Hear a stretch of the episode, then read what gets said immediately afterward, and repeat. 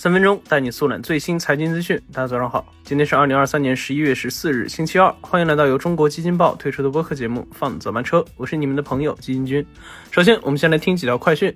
最近，中金公司与银河证券合并重组的传闻四起。十一月十三日早间，两家券商同时发布澄清公告，表示已经与对方公司以及实际控制人确认，控股股东及实际控制人不存在筹划中金公司与银河证券合并重组计划，不存在未披露的重大事项。近期市场流传出资管巨头全球最大的公募基金公司之一先锋领航 Vanguard 退出中国并关闭在中国的办公室的传闻。十月十日，先锋领航对国内媒体回复道，该消息属实。公开资料显示，先锋领航是全球资管巨头，管理资金规模七万亿美元，拥有五千多万名投资者。中国电影报消息显示，据国家电影专资办初步数据统计显示，二零二三年十一月十三日，中国电影年度票房突破五百亿元，用时三百一十七天。灯塔专业版数据显示，二零一七年中国电影年度票房首次突破五百亿元，并在二零一八年和一九年连续突破六百亿元，其中二零一九年达到六百四十一点四九亿元的年度票房巅峰。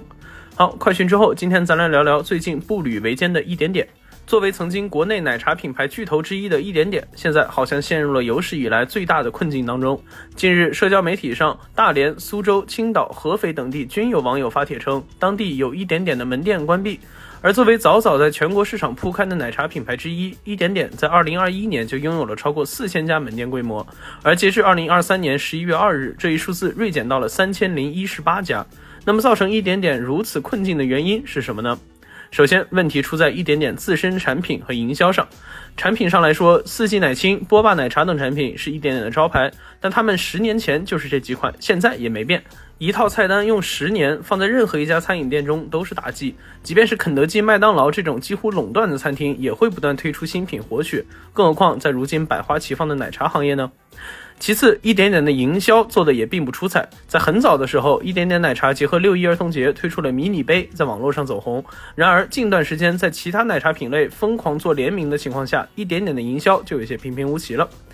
其次，一点点的开店速度放缓也是原因之一。在二零一九年，一点点曾经一年开店八百八十六家，而截至今年十月，一点点新开门店今年仅五十五家，数量锐减。反观以开店速度见长的蜜雪冰城，巅峰时一天就能吸引到二十多家加盟。而就算是相对店铺扩张较为缓慢的喜茶，在去年十一月宣布开放加盟后，至今都已经新增了近一千家门店。而一点点缓慢的开店速度，也直接导致我们身边不断被其他店铺包围，看都看不到一点点，还谈什么买呢？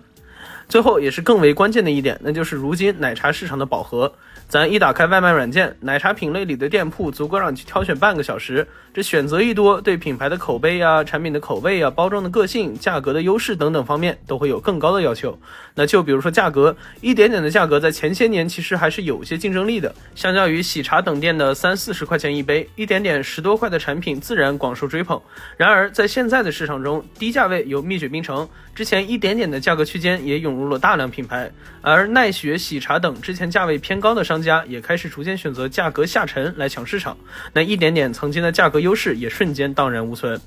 不过这话说回来，作为奶茶界的老网红，一点点还是有一批忠实粉丝的。但从数据以及咱平日里的感受来看，一点点产品生命力的下降也是不争的事实。在这场白热化的奶茶大战中，一点点曾经的优势也在逐渐被蚕食殆尽。如何在激烈的竞争中守住自己的一亩三分地，也是这批以一点点为首的奶茶品牌急需考虑的事儿。无论是从产品本身的不断研发，还是在用以提升品牌效应的多样营销，再或者是与其他商家如何打出差异化等等，这些都是这些奶茶品牌在这场奶茶混战中需要考虑的。而作为老一辈的网红店，一点点倒是不可能一下子就被压垮，但要想重现往日的荣光，它还有很长的路要走。好，以上就是我们今天放的早班车的全部内容，感谢您的收听，我们明天同一时间不见不散。